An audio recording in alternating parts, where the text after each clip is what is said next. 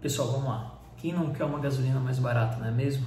Mas a gente tem que fazer isso com completa responsabilidade. Vamos dar uma base de dados para vocês entenderem um pouquinho melhor. Em âmbito federal, uh, o governo pega dentro desses 4, 4,40, 4,20, depende da, da cidade ou estado no qual você reside, 1,5%.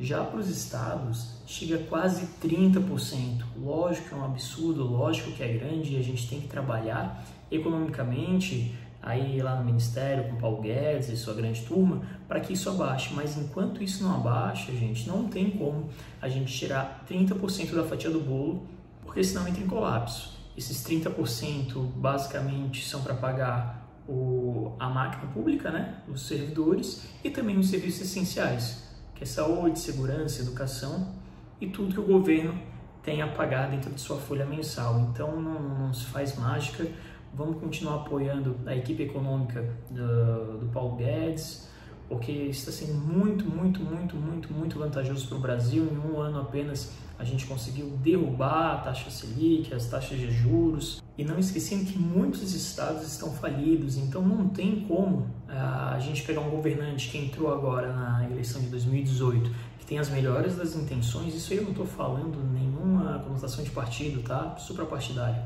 É, que, tenha, que esteja fazendo um governo com uma austeridade econômica gigante chegar e tirar 30% dos seus ganhos, dos seus ativos. E, gente, não se esqueçam, não existe almoço grátis. Se a gente tirar de um plano, que é a gasolina, com certeza ele vai aparecer em outro. E aí não é só o pessoal que usa carro, é aquela pessoa que não tem oportunidade ou nunca teve oportunidade de ter carro, também vai pagar essa tributação vindo de outra forma.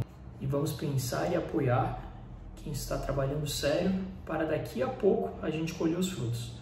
Porque tivemos em vários estados, em vários lugares, muitos e muitos governantes é, extremamente nocivos, extremamente populistas, que fizeram algumas ações que, em curto espaço de período, se fez, entre aspas, um bem à população, mas que agora a gente está pagando e pagando muito caro. Ah, então a gente tem um caminho certo. Vamos tentar não ficar pensando agora em narrativas que o dólar está alto, porque com uma economia forte ele vai se autorregular e vai estar no patamar onde ele tem que estar, nem muito para baixo, nem muito para cima.